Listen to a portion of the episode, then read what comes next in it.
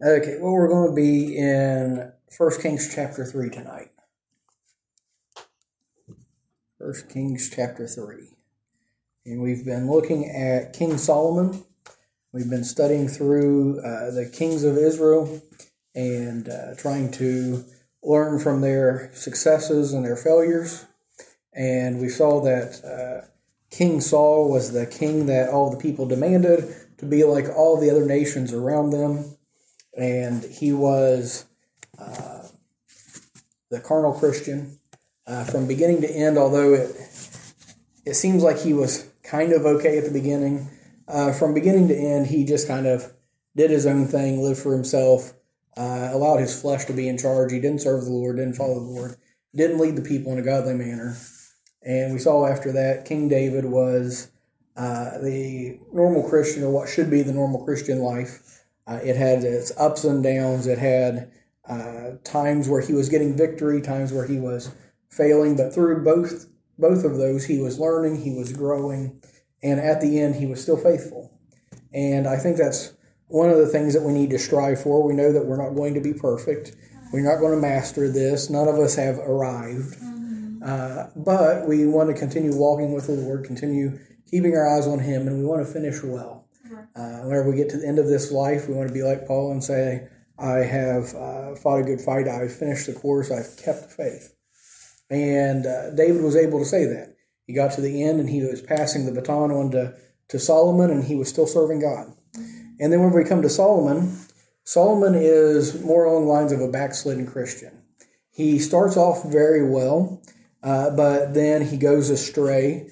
And toward the end of his life, it seems like uh, he gets tired of uh, following his heart, tired of going the world's way. He writes the Song of Solomon, where, or not the Song of Solomon, he writes the book of Ecclesiastes and talks about all his vanity. He says, I've tried it all, all that left me empty, and I've come back to God.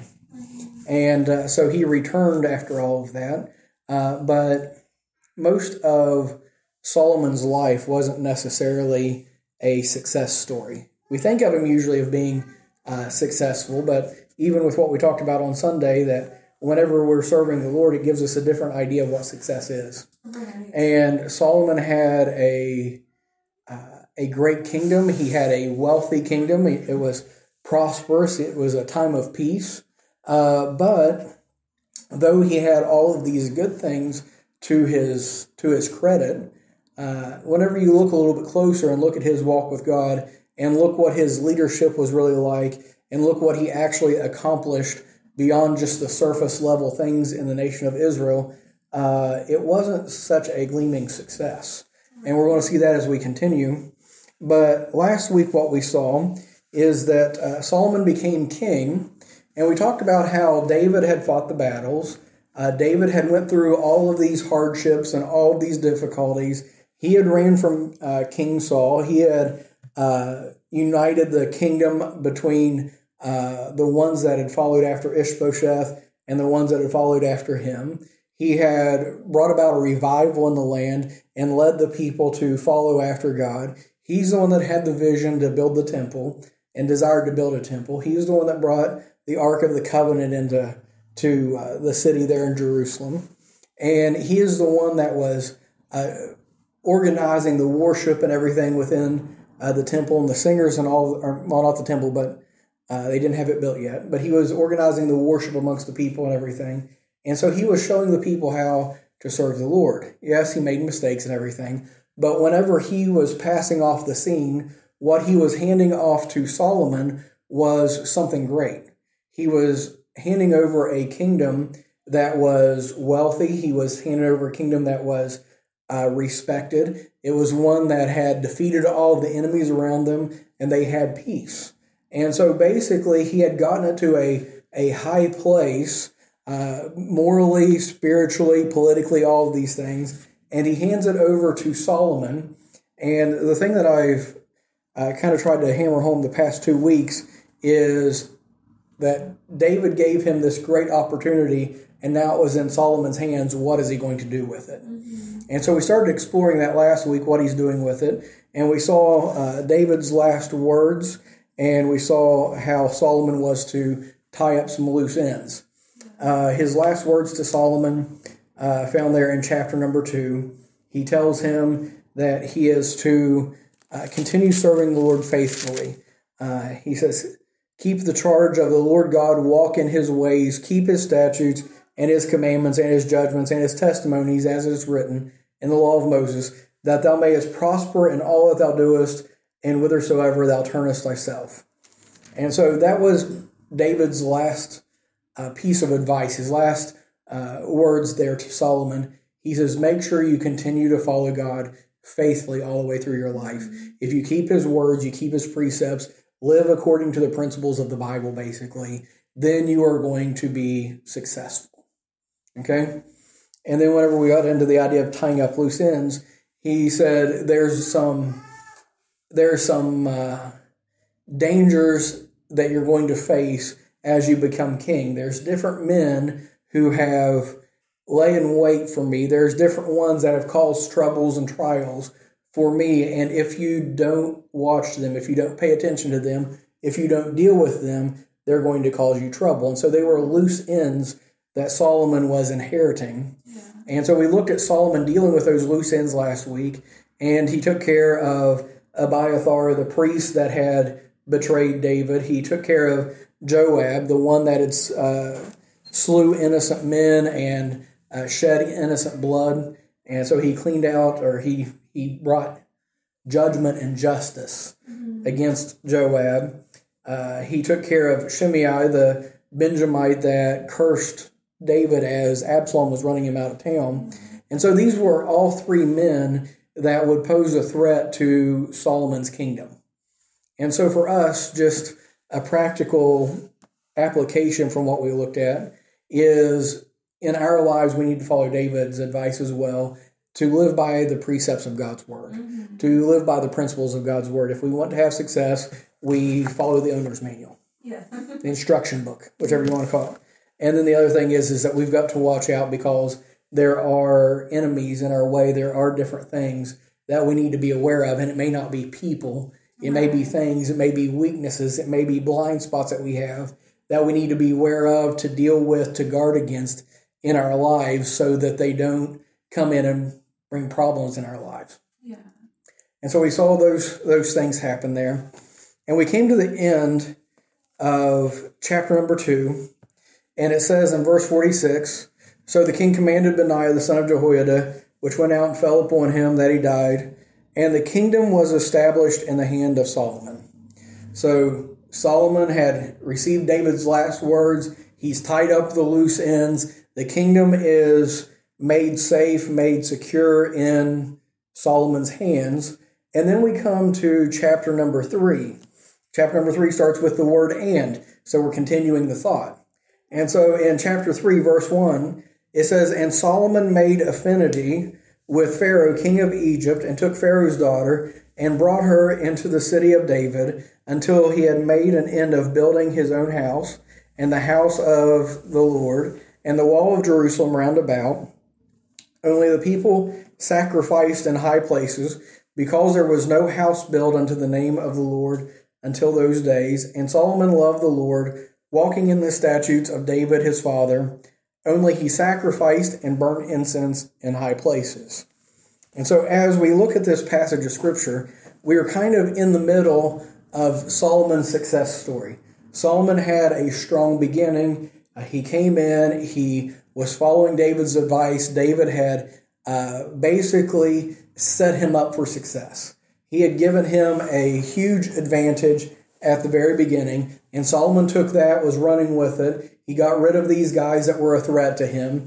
And then what we're going to find after the passage I just read, uh, he is he goes and leads the people, the leaders of the nation of Israel, to go out to Gibeon, which is where the, the tabernacle was pitched at, where the altar and different things was at. And he leads them out there. He offers up a thousand sacrifices. He dreams a dream at night. The Lord offers him up the opportunity, what would you have me to do for you? Basically, it's like the, the old fairy tale of the genie and the lamp. Okay? He stumbles upon this, you know, the Lord comes to him and he says, Ask whatever you want, I'll give it to you. And he asks for wisdom. He says, I'm I'm but a child. I'm uh, incapable of doing this task that's before me. I feel overwhelmed with this job. I'm following after King David, the king that all of the kings of Israel are going to be measured against from there through the rest of the kingdom up until Jesus. And if you look throughout all the rest of the kings, they're all measured against David. Mm-hmm. And so Solomon says, I have huge footsteps to follow, I have huge shoes to fill. And so he asks for wisdom. And God grants him wisdom and says, I'm going to give you uh, victory over your enemies and wealth and long life, all these different things. And so we find that Solomon is in the middle of really a success story here, it seems like. Solomon's doing the right things. He's uh, going the right direction, or it seems like from a surface level. But in the passage that we read there, the first three verses of chapter number three, we get a preview into Solomon about what he's going to be like and what his kingdom is going to be like. Okay, the very first verse that we find there in chapter 3, it says that Solomon made affinity with Pharaoh, king of Egypt. And we talked about this just very briefly at the end of last week's, kind of as a preview. And so Solomon, as he's still very early on in his career as king over Israel, he goes to Egypt and he makes a league with them. He makes signs a treaty with them, whatever you want to call it. And he enters into an agreement with Egypt. Now, of all of the people, I think the only ones that would probably be worse for him to enter into an agreement with than Egypt would be maybe the Philistines because mm-hmm. it's a little bit closer there, right? Yeah.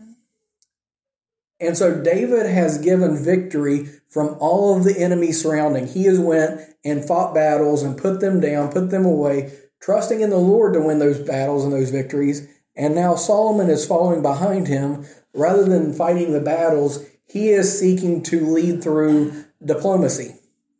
David was a shepherd, Solomon is a statesman. Wasn't there something about them not supposed to go to Egypt? Yes. Okay, I think I remember that. Okay. And so Solomon is going by basically as a politician, as a statesman, and he goes to Egypt which in the Bible is always a type of sin, a picture of sin. He goes to Egypt and he makes a deal, he makes an agreement, and says, We are going to join together, we're going to be allies, and we're going to fight for one another, we're going to have peace with one another, we're going to trade and have deals with one another. And not only does he go to Egypt for an ally, to seal the deal, he ends up marrying Pharaoh's daughter. Okay? And one of the reasons why this seems strange to me is that the people of Israel had spent 400 years as slaves to Egypt. For 400 years while they were in Egypt, they remained separate from the people of Egypt. Mm-hmm. Okay? But now Solomon is making an alliance and he is intermarrying with the people of Egypt. Okay? The nation of Israel were commanded by God in the law that they were not to be unequally yoked, that they were not to go out and take for themselves wives of the people of the land. And now, Solomon being the king, Solomon being the leader of the nation, he's held to a higher standard. But what's he doing? He is going out and he is marrying a pagan princess.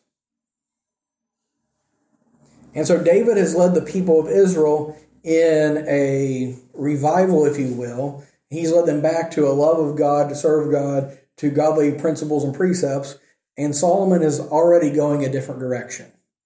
Okay? Mm-hmm. For one thing, they weren't supposed to be making agreements with the surrounding nations for peace or for trade or anything else. How are they supposed to have safety, victory, and prosperity?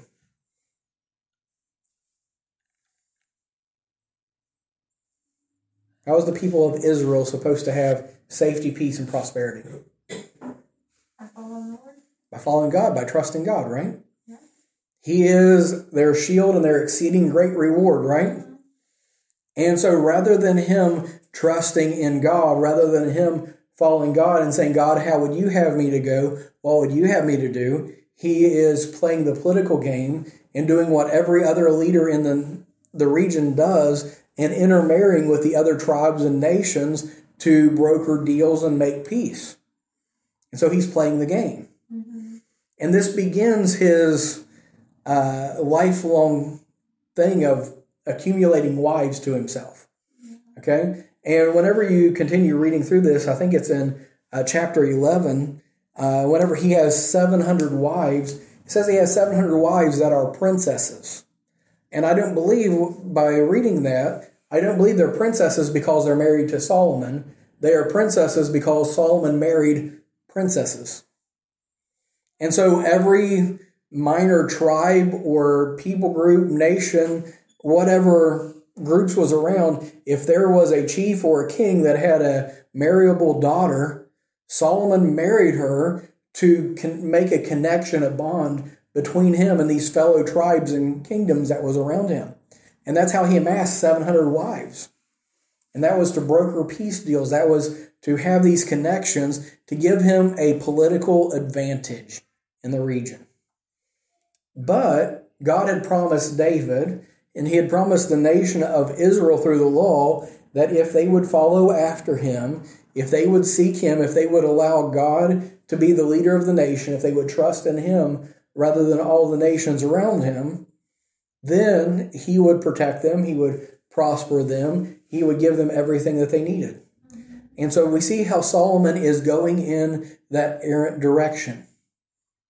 So, anyway, uh, the reason this is so important is that the nation of Israel was meant to be a witness and example to all of those nations around. And the way that they were to be a witness and example is they were to follow God's word, they were to follow his precept, they were they were to allow God to lead and to protect and to provide for them. And if they would do that, then all the nations around them would see them prospering. They would see them uh, as God was working in their midst, as He was doing great things in them and through them. And as a result, the people around them would get to know the God of Israel. But the nation of Israel doesn't do that. Right. Now we're going to find that with Solomon, all the nations around are coming to Solomon, that his wisdom is known to everyone far and near, basically the world over, or their concept of the world at that time. Mm-hmm. And they are coming to hear the wisdom of Solomon, but they're not so much interested in the God of Solomon, mm-hmm. which is a sad thing. And so God wanted them to trust Him, to follow Him, and let Him take care of the nation of Israel like a hen taking care of her chickens, so that all of the rest of the nations around would say, We want to know the God that they're serving. Mm-hmm. But Solomon sells it out, sells it short, goes away from that. And that's a lesson to us as Christians today because we are called to be witnesses into all the world. And how are we to be witnesses? By serving a true and living God, by having something that they don't have. And so, by trusting in Him, by loving Him, by living by His precepts, by allowing Him to take care of us and take us through the things that are difficult, uh, bring us into the victories that He provides, all of these things, if we are living for God, following God, we are going to be distinct, we're going to be separate, we're going to be different, and we are going to have an impact. Okay? But if we do things just like all the rest of the world around us, then there is no distinction, there is no difference, and there is no reason for them to even consider the God that we serve because the God that we are serving in their eyes isn't doing anything than the gods that they're serving. Mm-hmm. Okay? If we look at the nation of Israel and what the Bible says about it, over in Numbers chapter number 23, this was interesting to me. Hopefully it is to you.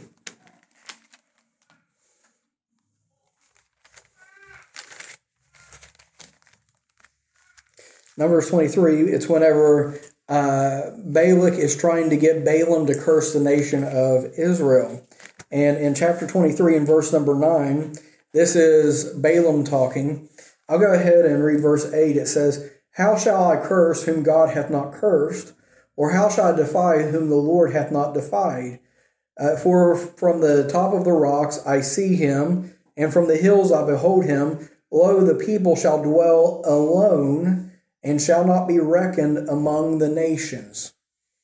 And so this is Balaam prophesying. God is using an apostate. Well, I don't know if he's even an apostate, he was a pagan.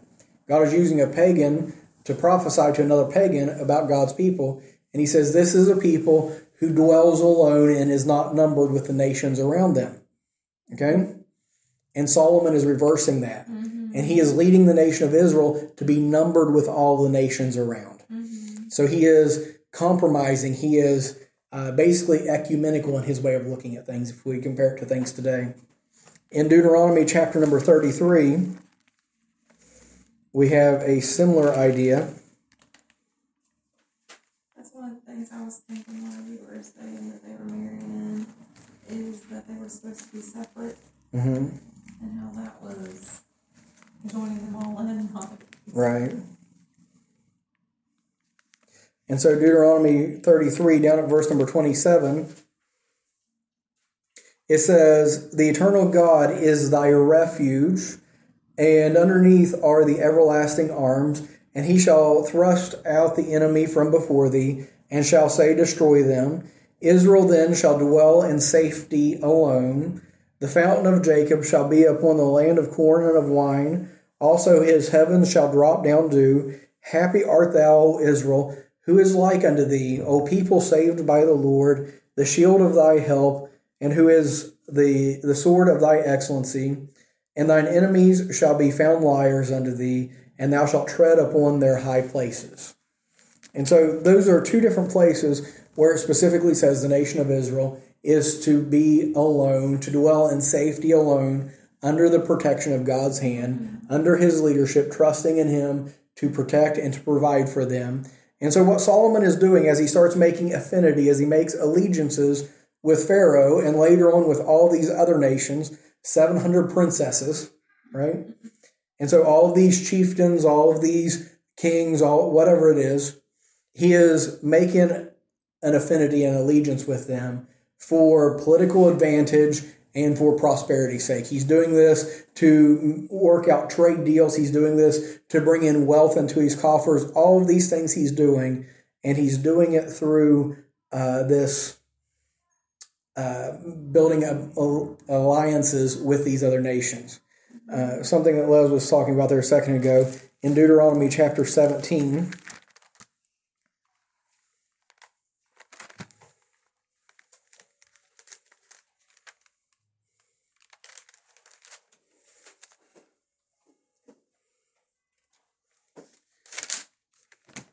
Here. I don't have it written down there exactly. Let me look. Okay, down to verse number 14. It says, When thou art come into the land which the Lord thy God giveth thee, and shalt possess it, thou shalt dwell therein, and shalt say, I will set a king over me, like all the nations that are about me. Thou shalt in any wise set him over thee, whom the Lord shall choose one from among the brethren that shalt, shalt thou set king over thee. Thou mayest not set a stranger over thee, which is not thy brother. But he shall not multiply horses to himself, nor cause the people to return to Egypt, to the end that he should multiply horses. Forasmuch as the Lord hath said unto you, ye shall henceforth return no more that way. So he says, have no dealings with Egypt whatsoever. Mm-hmm. Neither shall he multiply wives to himself that his heart turn not away, neither shall he greatly multiply to himself silver and gold. And he shall, and it shall be when he sitteth upon the throne of his kingdom, that he shall write him a copy of the law in a book out of that which is before the priest, uh, the priests the Levites. And it shall be with him, and he shall read therein all the days of his life, that he may learn to fear the Lord his God, to keep all the words of the law and these statutes, and to do them that his heart be not lifted up above his brethren, and that he turn not aside from the commandment to the right hand or to the left, to the end that he may prolong his days in his kingdom, he and the he and his children in the midst of Israel. So all the way back in Deuteronomy in the law, uh, this was before there was ever a king. God put in there a provision. He says, when you are entered into the land, you are going to desire a king. You're going to want to be like the lands around you. So whenever you do pick a king, you're to pick the one who God chooses for you. You are to appoint the one that God has chosen for you. He must be a Jew, uh, and he needs to make sure that whenever he becomes a king, that he doesn't multiply horses to himself, he doesn't multiply wives to himself, that he doesn't return down to Egypt and broker deals with Egypt and have connections with that land that I've separated you from. He is not to multiply silver and gold to himself and he is to be a man of my word, making his own copy of my law, reading it daily and following its statutes all of his life. And just from that part that we read in Deuteronomy 17, Solomon broke almost every single thing that mm-hmm. that said. Yeah. Okay, if we turn over to um, Second Chronicles,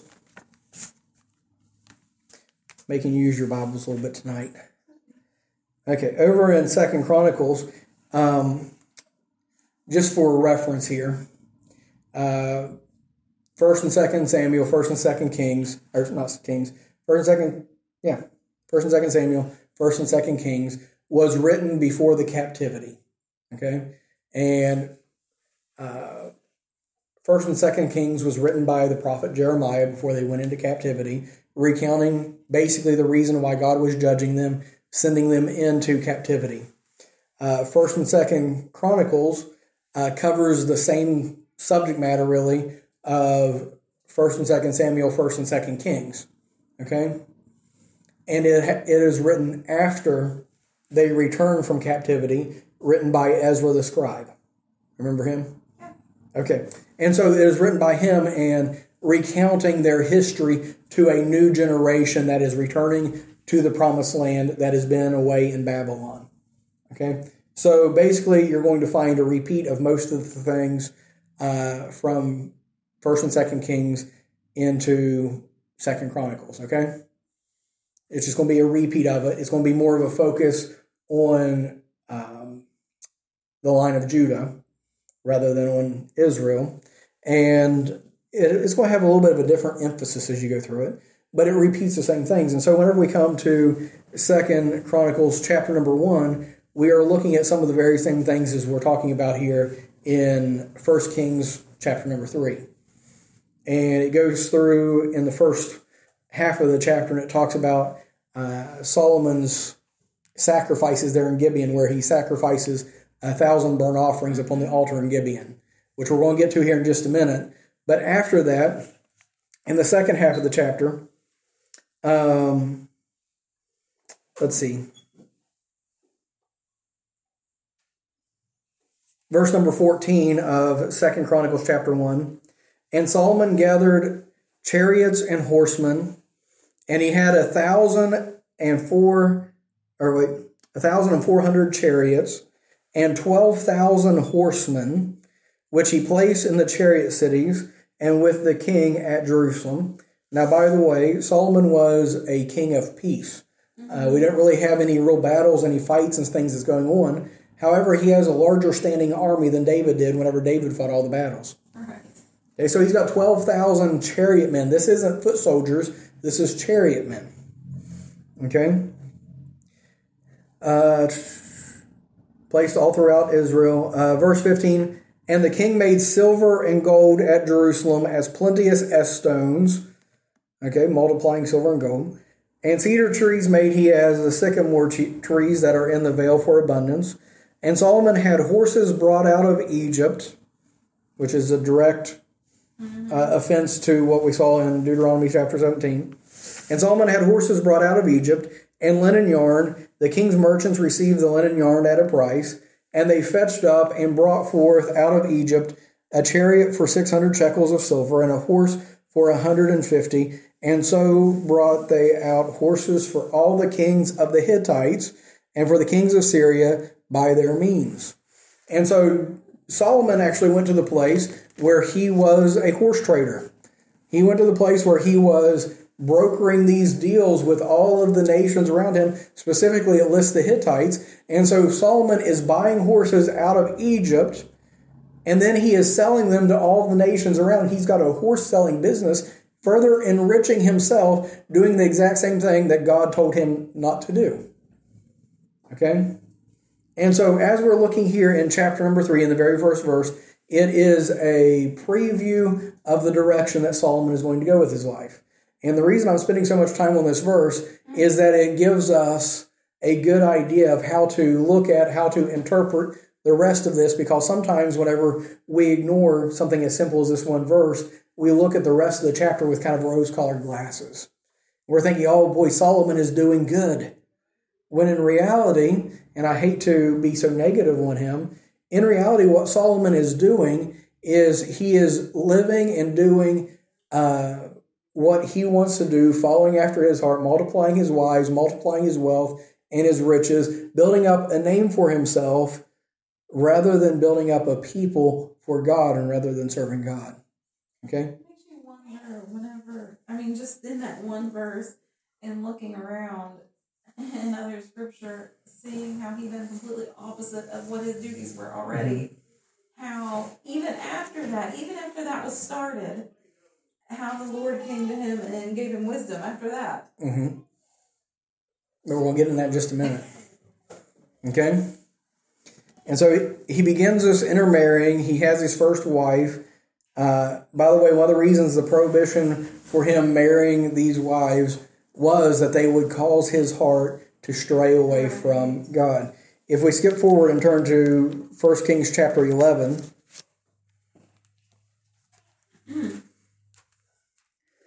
chapter 11 and verse 1, it says, But, but King Solomon loved many strange women, together with the daughter of Pharaoh, women of the Moabites, Ammonites, Edomites, Zidonians, and Hittites. Of the nations concerning which the Lord said unto the children of Israel, Ye shall not go into them, neither shall they come in unto you, for surely they will turn away your heart after their gods.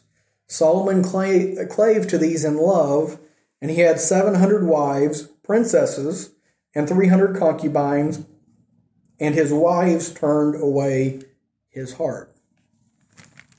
And so God had a reason for those prohibitions. He had a reason to say, don't do these things.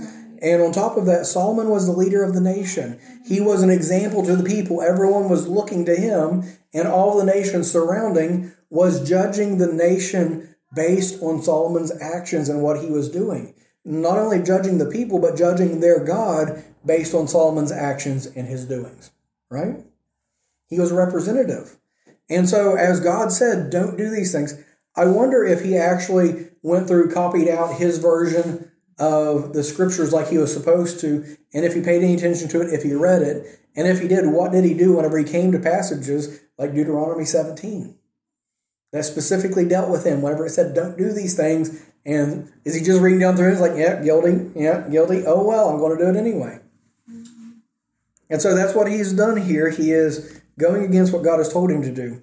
And I can't read these things without making application because this isn't just a history lesson.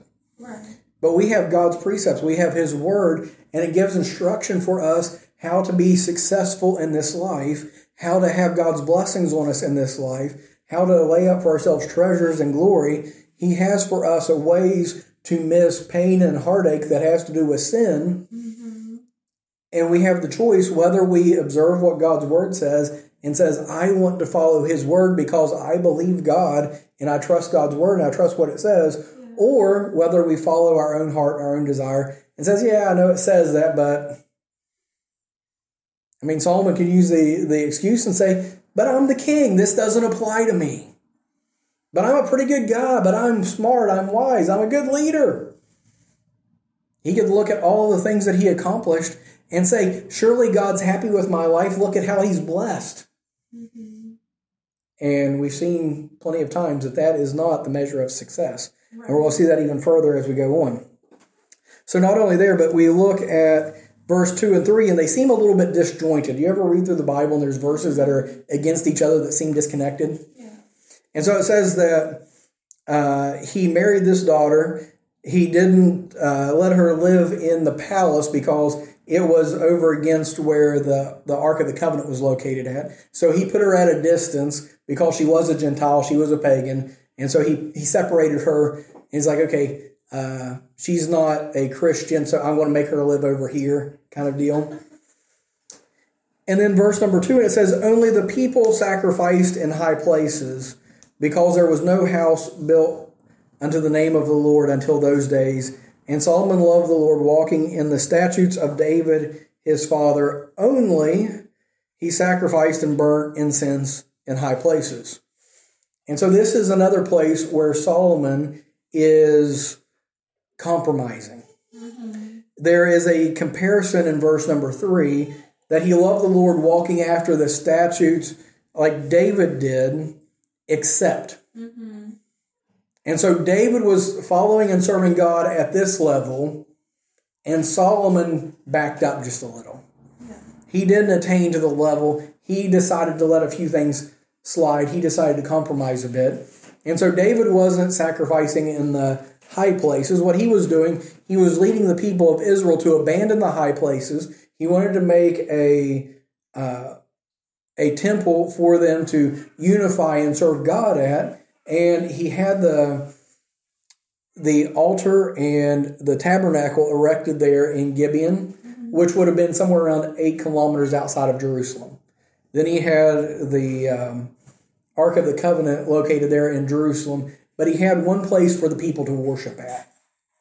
But whenever it starts talking about them worshiping on all of the high places, that was a pagan practice. That they that the pagans what they would do is they would worship all the host of heavens and all their plethora of gods upon every elevated area. They would build if there was a raised place, they would build their tabernacle, their altar, whatever on top of that to sacrifice unto false gods. Mm-hmm. So basically, all these high places were altars that were dedicated to false gods, and the people of Israel were taking pagan altars and sacrificing, be it to the false gods or be the real God, but they were using pagan altars to worship the God of heaven. Right. And so we could compare that today to so many people are trying to worship and serve the God of heaven through worldly means. Mm-hmm. And we're trying to, uh, rather than worshiping a holy God by the means that He has put out in Scripture, we are saying we're going to serve God the way that everyone serves their false gods, the way that the world does things. God's going to have to settle for that. You see things today such as uh, church services that look more like nightclubs. Yeah.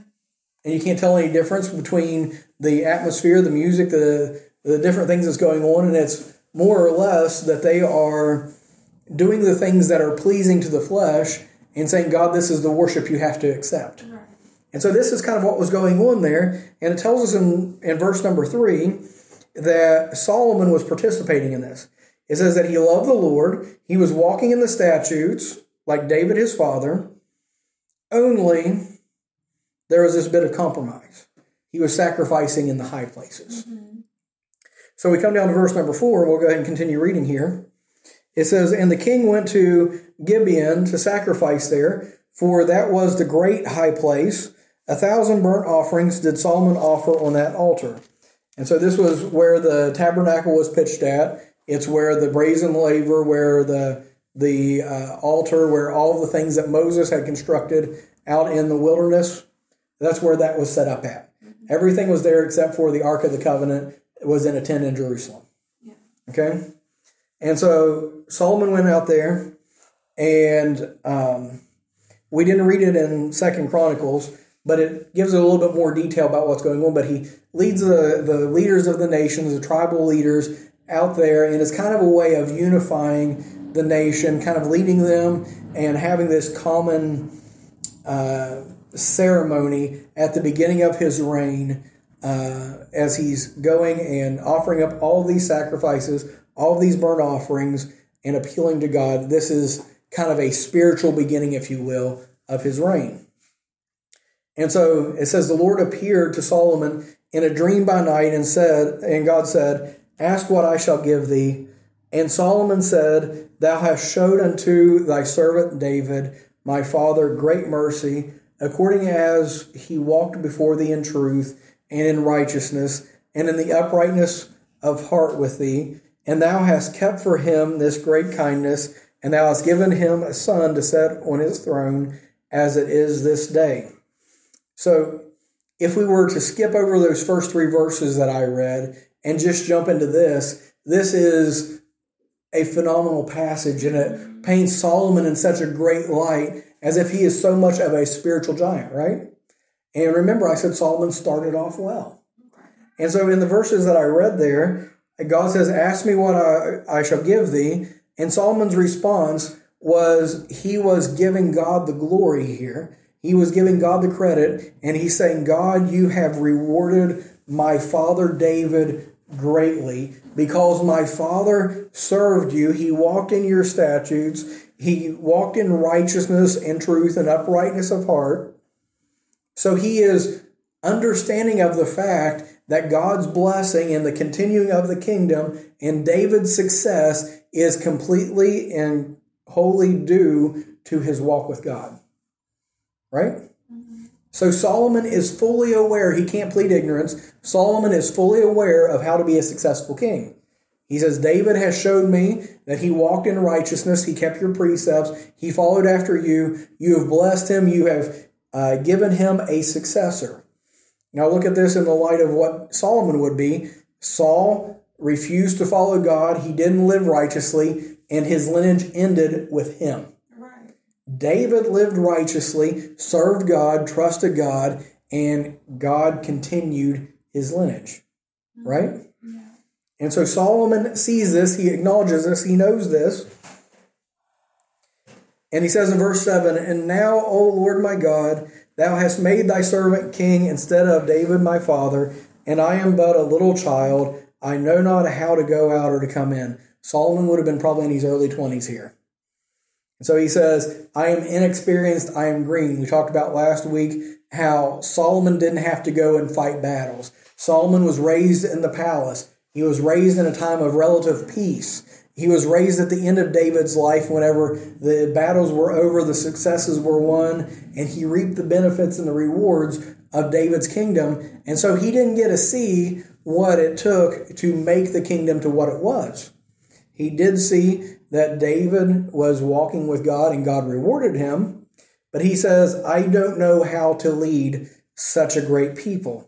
Verse 8 says, And thy servant is in the midst of this people, which thou hast chosen, a great people that cannot be numbered nor counted for multitude.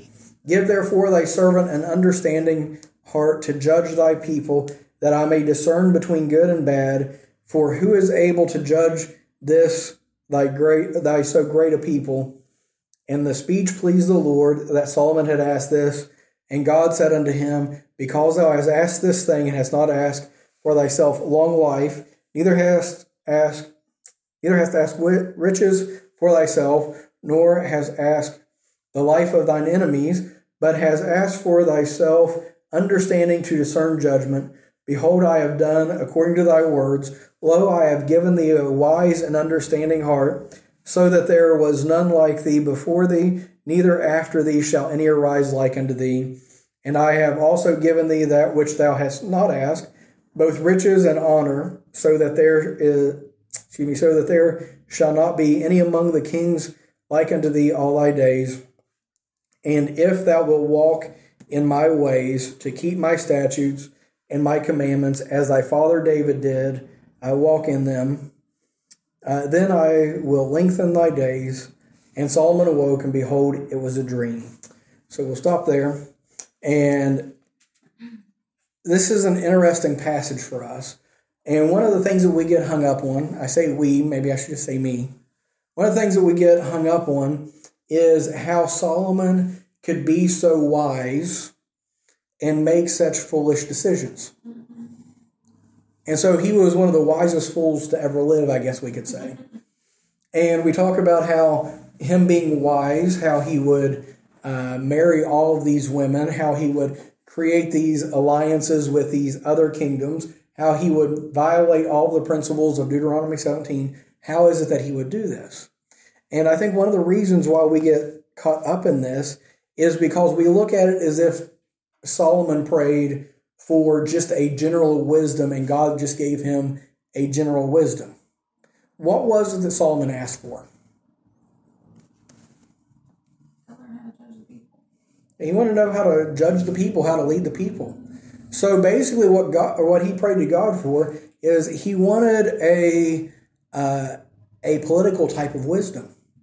He wanted to know how people work, how nations work, how to govern, how to do these things, and he had a crazy amount of wisdom in politics, in uh, psychology and people and how people work, what makes people tick, how to unravel these mysteries. He had that wisdom, but he prayed to God for that kind of wisdom to be able to lead nations, to be able to discern right and wrong amongst his people, to be able to judge his people. And God gave him that gift of wisdom. He didn't necessarily pray for any kind of spiritual discernment. Right? Right. Also, another thing we have to look at on this, because even with the wisdom that he had, he should have known better than the things that he did. But what I always bring out is there's plenty of times in our lives that we know better Mm-hmm. and do it anyway. Right. Plenty of times that we look back in hindsight and say, I knew I shouldn't have done that, but, and then we reap the consequences, right? Right.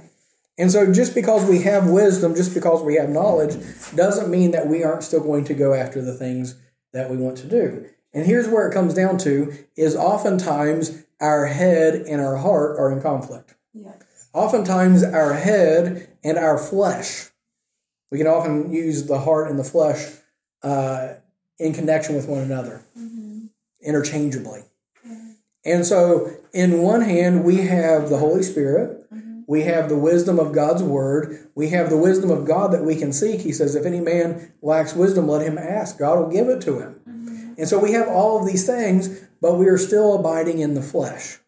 We still have a heart, we still have all of these desires and all of these, uh, this will of our flesh that we're competing with, and we are still left in that competition there. We're left in the balance of which are we going to choose.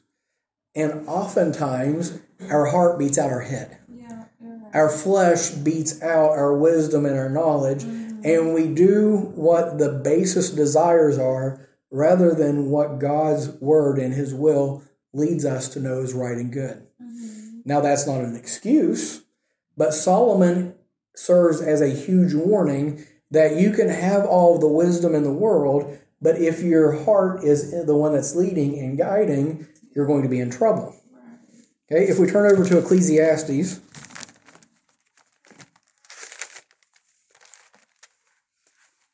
just after the book of Proverbs.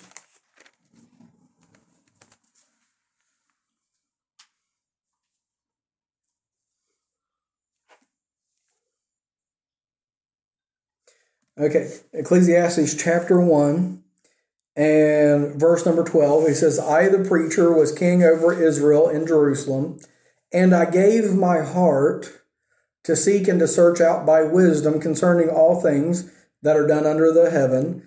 This sore travail hath God given to the sons of man to be exercised therewith. I have seen all the works that are done under the sun, and behold, all is vanity and vexation of spirit.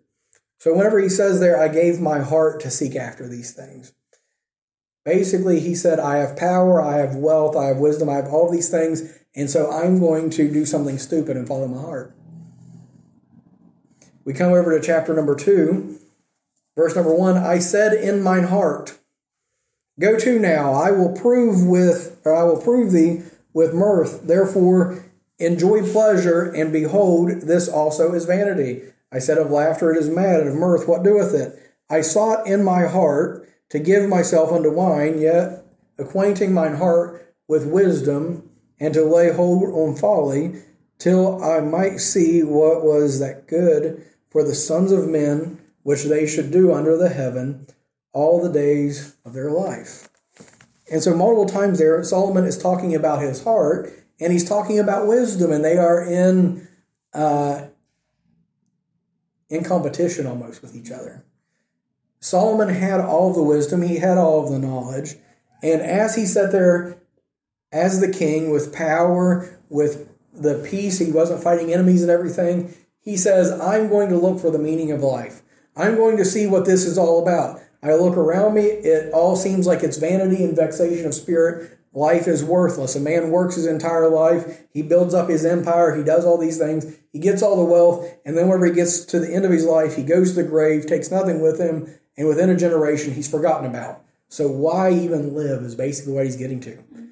The book of Ecclesiastes is really, until you get to the end of the book, it's quite depressing. Mm-hmm. And so Solomon's saying, What is this life about? I'm trying to figure it out. I'm going to seek after all the things that the flesh desires to see if they bring fulfillment. None of them does. We get to the end of the book of Ecclesiastes, and he says the sum of the matter is this a man's full duty is to seek after God, to follow his precepts, to basically to have a relationship with God. That's where it's at. Mm-hmm. So he says, I've tried everything foolishly. So getting back to what we looked at here in Solomon's prayer for wisdom, he prays for wisdom to lead the nations. He prays for this ability to be able to judge and to discern between people. And God says, I've granted it to you. I've given you this wisdom. And what does Solomon do with the gift that God has given him? Okay? That's a huge question for us because God gifts us with all sorts of gifts, talents, abilities. We know that there are spiritual giftings whenever a person gets saved, that the Holy Spirit gives them spiritual gifts. But we have natural talents and abilities too that God has blessed us with. And the question comes to us what have we done with the gifts that God gives us? Because He doesn't give us the gifts with strings attached. And then whenever we don't use them the way that He would have us to, He doesn't take them away. The Bible says the gifts and the callings of God are without repentance. He doesn't change his mind after he gives it to us, but he gives it to us to steward and use for God's glory, but oftentimes we use it for our own glory. So Solomon has wisdom to lead the nation. He has wisdom to discern and to judge between people. And he uses the wisdom that he has to build up himself, to build up his empire, to oppress his people.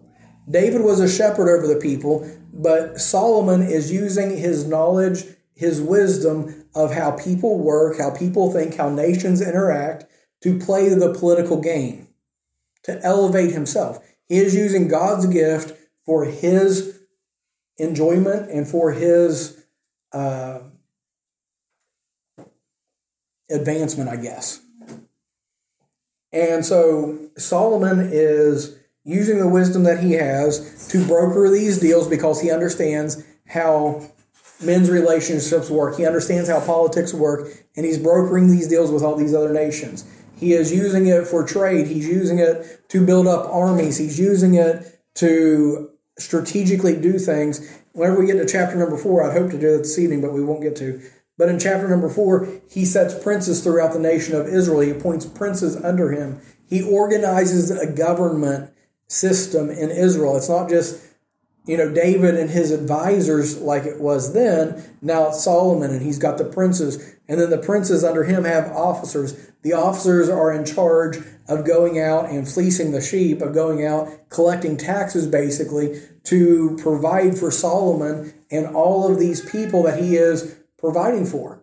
Because David, or not David, Solomon has uh, all these horses, he has all these soldiers. He has all these household servants. He has all these wives. He has all these people eating at his table of depending on him for uh, livelihood and for wages and everything else. And so he has the officers, uh, 12 officers, one for each month, one for each region, to go throughout that region and provide for Solomon and his household for each month. That's his taxing system to provide for this great big uh, bloated government that he is making and bloated household that he's making. And how was Solomon able to do that? God gave him wisdom. Mm-hmm. And he is using it basically against the people. And by the time you get to the end of Solomon's life, he has used worldly wisdom, he has used man's wisdom and political wisdom to elevate himself, to build a huge empire, to make his name known throughout the world, to have an insane amount of wealth but he has also used it to oppress the people, to take from the people, to keep up with all these projects, and to make a name for himself, so that whenever Solomon passes on, that the people come to his son Rehoboam and says, Solomon really was rough on us. He used all of his wisdom, his political intellect, to bring taxes and make all these building projects. And we're not poor, we're not impoverished, we are successful, but he has been taking a lot from us and he has made a huge system to keep going. And we want you to make it a little smaller. We want you to take some of the bloat out of this government. We want you to lower taxes for us. But this all comes back to Solomon says, I want wisdom that will allow me to govern the people And God gives him the wisdom, and he says, Okay, Solomon, what are you going to do with it? And the reason I'm going through all of these things for us is, as I said a moment ago, we all have different giftings, different abilities. We ask God for different gifts and things, and God gives those to us, but it's up to us how we use them. Right. There's plenty of people who have great oratory abilities, and rather than using them for God's glory, they use it to uh, to be able to elevate themselves on the world stage, maybe through politics, maybe through some sort of um, entertainment or some sort of uh, event like that with their oratory abilities. People who have great intellect, great intelligence, and rather than using it for the things of God, they use it for the things of the world. People who have abilities of song, for instance. I've talked about this with the girls, that there's plenty of famous singers today who started singing for God in churches and they've sold out and now they're singing uh, some of the most vile and filthy music in the entertainment industry. God gave them the voice and they are using it for the devil. Mm-hmm. Okay? And those are just some of the examples. God gives us gifts, He gives us things for His glory, for our good, and we use these things as stewards, either as poor stewards or as good ones, right? And so God doesn't just say, okay, if you're not going to use your voice for me, I'm going to take it away. If you don't use your wisdom for me, I'm going to take it away. He says, I'm going to give you these gifts, and how you use them is up to you. And so this kind of answers the question. It kind of settles the debate of, okay, Solomon was the wisest man that ever lived, but he did foolishly. It all comes down to this wisdom or the gifts that we have, but wisdom has to be uh, has to go hand in hand with God. Right? The giftings that we have, the wisdom that we have, whatever it is, talents and abilities that we have, we need to have those things and God. Right. Because Solomon goes through the rest of his life. Basically, he says, I have all the wisdom. I know what I'm doing. I am amassing wealth for myself. I am amassing all of these followers, this honor, this reputation. I am doing this by my abilities and by my wisdom. And he doesn't seek after God. He doesn't desire to serve God. We don't find him coming, uh, or at least not after the temple is dedicated. We don't find him pursuing after God. He is pursuing after his own desires with the gifts that God has given him. Mm-hmm.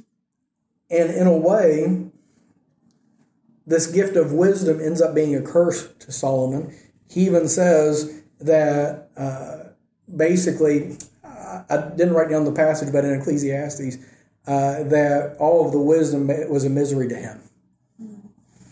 Because God gave him these abilities and he trusted in the abilities that God gave instead of the God that gave them.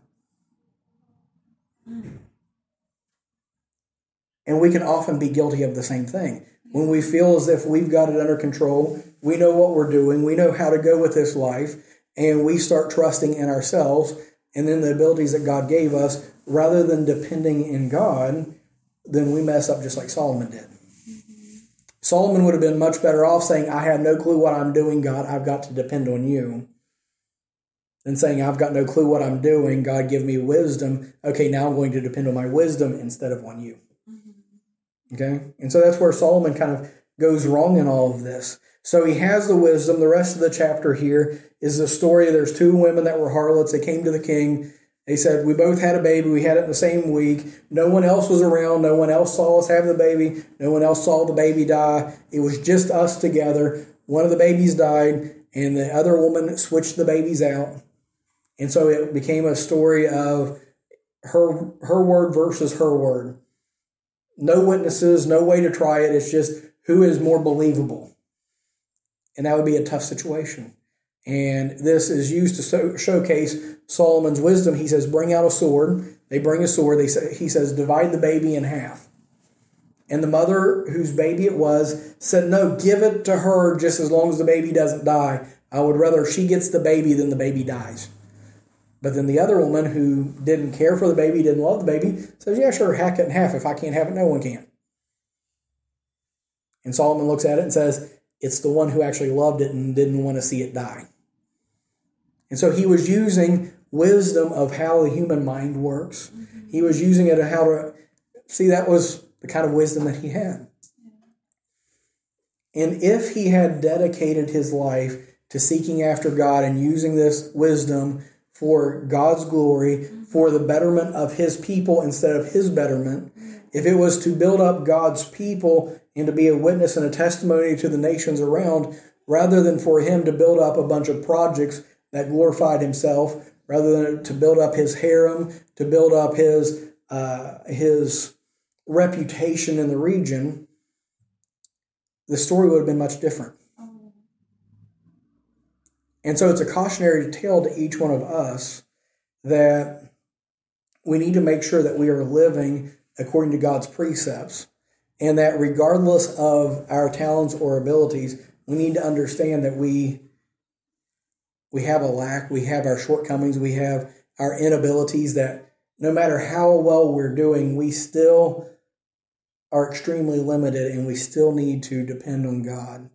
We still need to follow Him. We still have to follow His word, or else even the wisest, most well set up, the most well connected, the most wealthy, the most Solomon had everything, and he still blew it whenever he decided to do his own thing rather than serve God.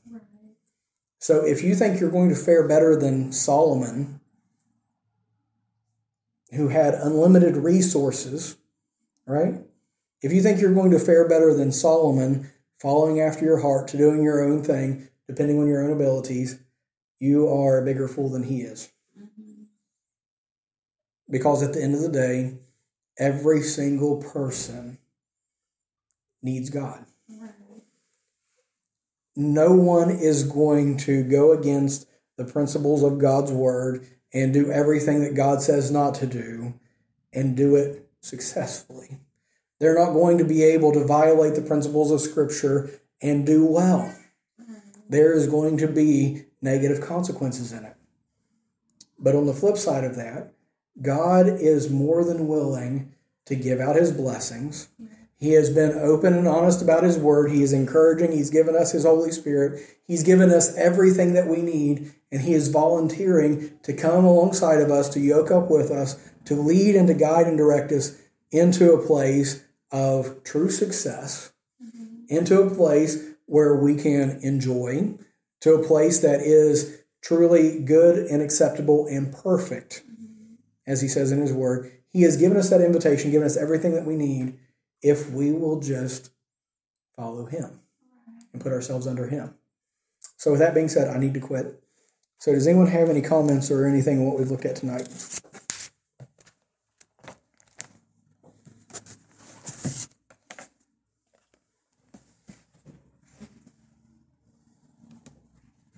Okay, if not, let's go ahead and go to the Lord in prayer.